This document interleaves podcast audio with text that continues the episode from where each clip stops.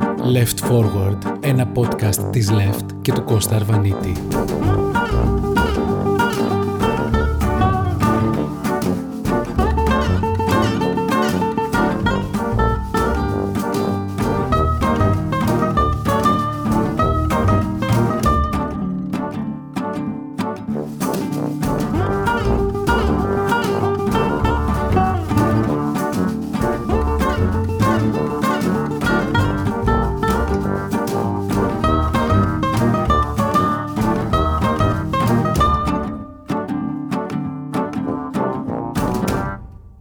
Χαιρετώ σας. Έφυγαν από τον τόπο τους κυνηγημένοι. Με την ελπίδα να αφήσουν πίσω τους τους βομβαρδισμούς, τα ουρλιαχτά, τα αυταρχικά καθεστώτα και τους φανατισμένους διώκτες τους. Άφησαν πίσω τα σπίτια τους, τις οικογένειές τους, τους αγαπημένους τους, ολόκληρες τις ζωές τους. Ξεκίνησαν ένα ταξίδι επικίνδυνο και αβέβαιο και έβαλαν τη ζωή σε κίνδυνο ακόμη μια φορά με την ελπίδα να βρουν στον προορισμό τους κάτι που θα έπρεπε να είναι αυτονόητο ελευθερία, ασφάλεια και για τους ίδιους και για τις οικογένειές τους. Δεν θα ανοίξουμε τώρα την κουβέντα για τα αίτια που δημιουργούν την προσφυγική κρίση. Ο πόλεμος είναι καταρχήν, αλλά θα το δούμε σε μια άλλη μας εκπομπή. Το θέμα είναι το έσχατο δικαίωμα. Για αυτούς τους ανθρώπους, το όνειρο της ελευθερίας, μιας ζωής μακριά από τον πόλεμο, από τις άδικες φυλακίσεις, από τους βασανισμούς, από τις απάνθρωπες διώξεις πολλές φορές τελειώνει στο βυθό μιας θάλασσας ή σε ένα γεμάτο νεκροτομείο με μοναδική αναγραφή άγνωστος. Τότε οι άνθρωποι χάνουν το τελευταίο τους δικαίωμα. Αυτοί οι άνθρωποι χάνουν το τελευταίο τους δικαίωμα. Το δικαίωμα σε έναν αξιοπρεπή θάνατο. Γιατί συζητάμε σήμερα, στον 21ο αιώνα, και οι συγγενείς τους χάνουν το δικαίωμα να ξέρουν που είναι θαμένοι οι δικοί τους άνθρωποι. Να τους αποχαιρετήσουν, να τους κλάψουν, ακόμα και να έχουν τη βεβαιότητα αν ζουν ή αν πέθαναν. Τα αυτονόητα. At first, I was trying to look for Στην αρχή έψαξα να τους βρω, αλλά αναγκάστηκα να σταματήσω. Σκεφτόμουν, αν τους βρω, τι θα γίνει μετά; Δεν έχω χρήματα, ούτε σπίτι, ούτε τίποτα να τους δώσω. Θέλω να ξέρω πού βρίσκονται και αν είναι καλά. Από το 2014 μέχρι σήμερα, 25.000 άνθρωποι είναι αγνοούμενοι στη Μεσόγειο, επιτοπλίστων παιδιά. Στην Ελλάδα πριν λίγες μέρες είχαμε ένα ναυάγιο πάλι στα Κύθυρα και πριν μερικά 24 άλλο, άλλο ένα στο Δεφυρέα. Θα προσθέσουμε και άλλους ανθρώπους. 15 ανθρώπους εδώ, 20 ανθρώπους εκεί, με την απλή αναγραφή αγνοούμενοι. Ούτε σε αυτούς που σώθηκαν είναι τα ονόματά τους, ούτε καν σε αυτούς που βρέθηκαν νεκροί. Τα δύο τρίτα των νεκρών στη Μεσόγειο δεν ανασύρονται ποτέ. Αυτό το έσχετο δικαίωμα θέλουμε να συζητήσουμε και να βοηθήσουμε να κατοχυρωθεί. Να πάψουν οι άγνωστοι νεκροί των Αβαγίων στη Μεσόγειο να είναι άγνωστοι. Να πάψει η αδυναμία της διακρατικής συνεργασίας να ορθώνει τείχος θανάτου. Ένα τείχος που στέκεται εμπόδιο ανάμεσα στους ανθρώπους και στο θάνατο με αξιοπρέπεια. Ένα τείχος που κρατά αγνοούμενους ανθρώπους που μπορεί να βρίσκονται ακόμα στη ζωή. Μόνο η θάλασσα ξέρει. Η θάλασσα της Κεντρικής Μεσογείου από το 2014 μέχρι σήμερα έχει γίνει μάρτυρας σε περισσότερους από 17.000 καταγεγραμμένους θανάτους και εξαφανίσεις, κάνοντας την πιο θανατηφόρα από όλες τις γνωστές μεταναστευτικές οδούς. Αυτό οφείλεται τόσο στη διάρκεια του ταξιδιού το οποίο μπορεί να κρατήσει μέρες όσο και στο όλο και πιο επικίνδυνες τακτικές διακίνησης καθώς και στο τραγικό ελλειπές θεσμικό πλαίσιο έρευνας και διάσωσης. Η Κεντρική Μεσόγειος είναι επίσης η διαδρομή στην οποία έχουν σημειωθεί οι περισσότερες εξαφανίσεις. Σύμφωνα με τα δεδομένα του Διεθνούς Οργανισμού Μετανάστευσης, από το 2014 περισσότεροι από 12.000 άνθρωποι έχουν χαθεί σε αυτή τη διαδρομή του θανάτου. Υπάρχουν τα όρατα σκάφη της Κεντρικής Μεσογείου και αόρατα δεν είναι, διότι οι κυβερνήσεις γνωρίζουν, αλλά και οι ευρωπαϊκές υπηρεσίες καταγράφουν, αλλά μένουν αόρατα, όπως και οι επιβαίνοντες. Υπάρχουν στοιχεία ότι πολλά από τα ναυάγια της Κεντρικής Μεσογείου είναι αόρατα σκάφη, βυθίζονται χωρίς κανένα επιζώντα και επομένως δεν καταγράφονται. Οι οργανισμοί έχουν συλλέξει στοιχεία για εκατοντάδες ανθρώπινα λείψανα τα οποία ξεβράστηκαν στις ακτές της Λιβύης και δεν συνδέονται με κανένα γνωστό ναυάγιο. Αυτά στην κεντρική Μεσόγειο. Στην Ανατολική σχεδόν 1.700 θάνατοι και εξαφανίσεις έχουν καταγραφεί από το 2014 μέχρι σήμερα. Σε σύγκριση με άλλες διαδρομές της Μεσογείου, από την Ανατολική Μεσόγειο ανασύρεται μεγαλύτερο συγκριτικά ποσοστό ανθρώπινων λειψάνων, με σχεδόν 1.200 καταγεγραμμένα από το 2014. Αυτό σημαίνει ότι η ταυτότητα και το προφίλ των ατόμων που πεθαίνουν είναι καλύτερα γνωστά. Από το 2014 έχουν καταγραφεί θάνατοι σχεδόν 500 παιδιών στη διαδρομή της Ανατολικής Μεσογείου, πολλά από τα οποία ήταν ηλικίας κάτω από τα 5 έτη. Αγνοούμενοι λοιπόν, αναζητούμενοι ή αζήτητοι. Το έσχατο δικαίωμα. From the deepest ocean to the highest peak Through the frontiers of your sleep Into the valley where we dare not speak To be by your side Across the endless wilderness Where all the beasts bow down their heads. Darling, I will never rest Till I am by your side. Every mile and every year Time and distance disappear. I cannot explain this dear No, I will not Δεσμευόμαστε, είχαμε πει, να αγωνιστούμε για να εντάξουμε το έσχατο δικαίωμα στην καρδιά της προβληματικής για το προσφυγικό μεταναστευτικό ζήτημα. Να το φέρουμε μπροστά, να ανοίξουμε δρόμους για να δώσουν λύσεις εκείνοι που μπορούν. Το χρωστάμε στους χιλιάδες που χάθηκαν. Το χρωστάμε στους συγγενείς τους. Το χρωστάμε στους συγγενείς που ήρθαν πρόσφυγες από τη Σμύρνη, στους δικούς μας, ή από τον Πόντο, ή από άλλα μέρη. Το χρωστάμε στον εαυτό μας.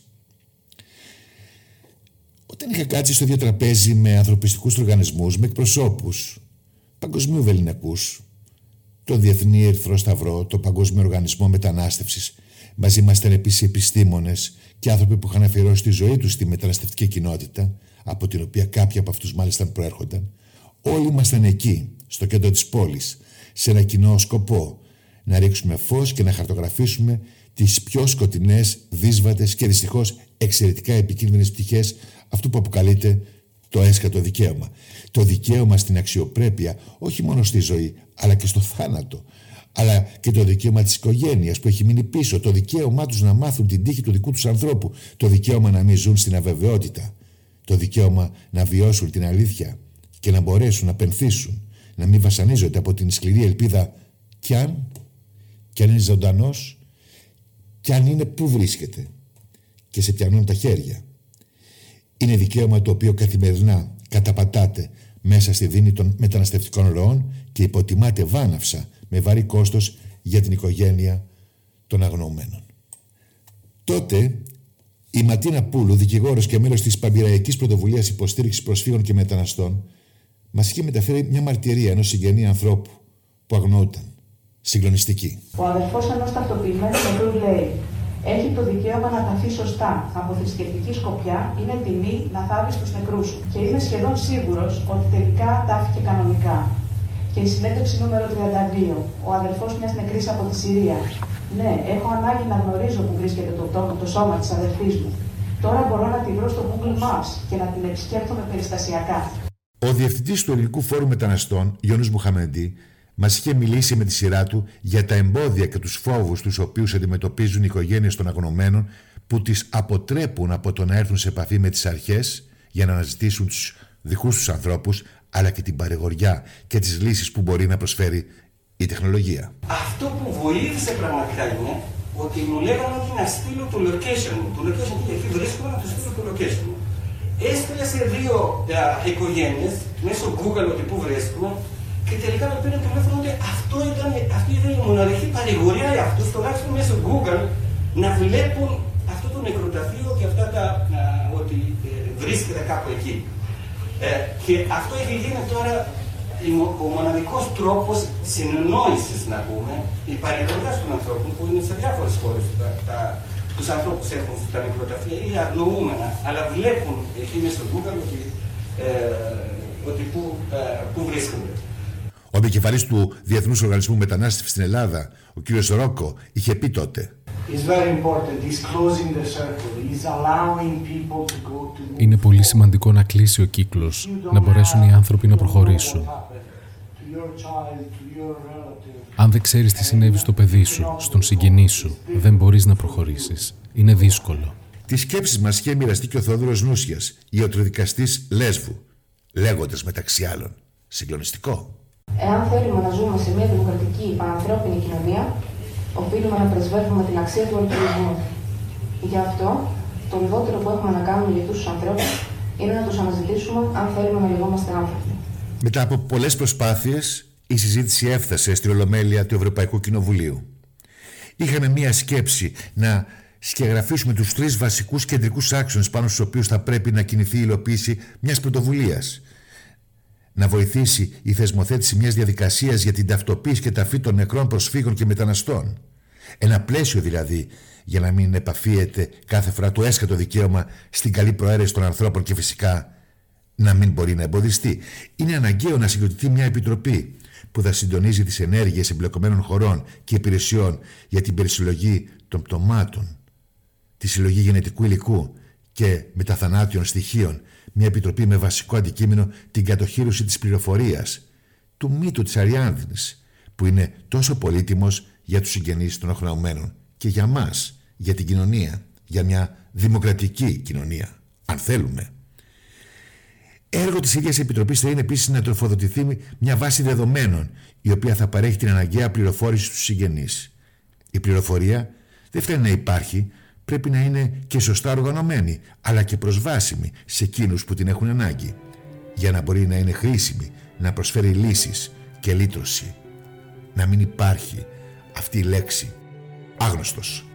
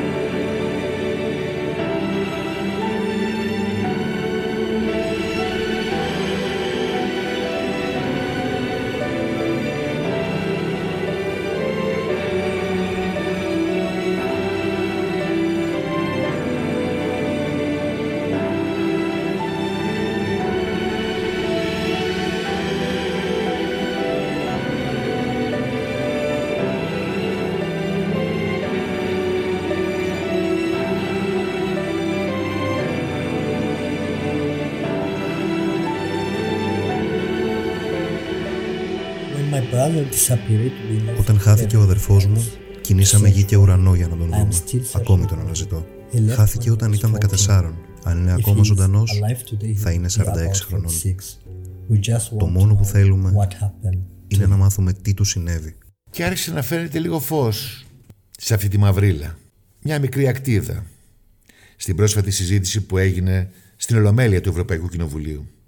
Εκεί είπα δύο συγκεκριμένα πράγματα συμφωνώντας φυσικά και επιβραβεύοντας την κίνηση της Επιτροπής να ξεκινήσουμε δράση. Αγνοούμενοι, αναζητούμενοι ή αζήτητοι. Όταν πρωτοσηκώσαμε το θέμα των αγνωμένων, ήδη πριν από την πανδημία, οι οικογένειες των αγνωμένων μας είπαν πως έψαχναν τους ανθρώπους τους απεγνωσμένα από αστυνομικό τμήμα σε αστυνομικό τμήμα και από νεκροταφείο σε νεκροταφείο, χωρίς κοινή βάση δεδομένων, χωρίς δυνατότητα επικοινωνίας των πληροφοριών. Κλείνοντας αυτή την ηγετική μας παρέμβαση σε μια προσπάθεια επικοινωνίας μαζί σας. Νομίζω ότι πρέπει να μαζέψουμε λίγο τη σκέψη και να πούμε ότι κανένας δεν γεννήθηκε πρόσφυγας. Κανένας δεν ήθελε, κανένας δεν ονειρεύτηκε να βρίσκεται ανάμεσα σε ναρκοπαίδιο ή να βρίσκεται στο μέσο του πουθενά, σε μια θάλασσα. Κανένας δεν αφήνει την πατρίδα του, εκτός αν η πατρίδα είναι το στόμα ενός καρχαρία Τρέχεις προς τα σύνορα μόνο όταν βλέπεις ολόκληρη την πόλη να τρέχει και εκείνη. Οι γειτονιές σου τρέχουν πιο γρήγορα από σένα. Με την ανάσα ματωμένη στο λαιμό τους, στο αγόρι που ήταν συμμαθητή σου, που σε φιλούσε μεθυστικά πίσω στο παλιό εργοστάσιο τσίγκου. Κρατά ένα όπλο μεγαλύτερο από το σώμα του και σκίζει στο διαβατήριό σου σε τουαλέτες αεροδρομίων, κλαίγοντας, καθώς κάθε μπουκιά χαρτιού Δηλώνει ξεκάθαρα πως δεν πρόκειται να γυρίσεις. Πρέπει να καταλάβεις ότι κανένας δεν βάζει τα παιδιά τους σε μια βάρκα εκτός αν το νερό είναι πιο ασφαλές από την ξηρά. Κανένας δεν αφήνει την πατρίδα του εκτός αν η πατρίδα είναι μια ιδρωμένη φωνή στο αυτί σου που λέει φύγε, τρέξε μακριά τώρα, δεν ξέρω τι έχω γίνει, αλλά ξέρω ότι οπουδήποτε αλλού θα είσαι πιο ασφαλής από ότι εδώ. Ουαρσάν Σάιρ. Έτσι επιλέξαμε να κλείσουμε σήμερα. Θα τα ξαναπούμε σύντομα. Να είστε όλοι καλά. Πολλοί δεν ξέρουν καν από πού να ξεκινήσουν να ψάχνουν. Πού να πάω, με ποιον να μιλήσω; Ήμουν ολομόναχη. And I know just one thing Love comes on in wings And tonight I will be by your side But tomorrow I will fly away.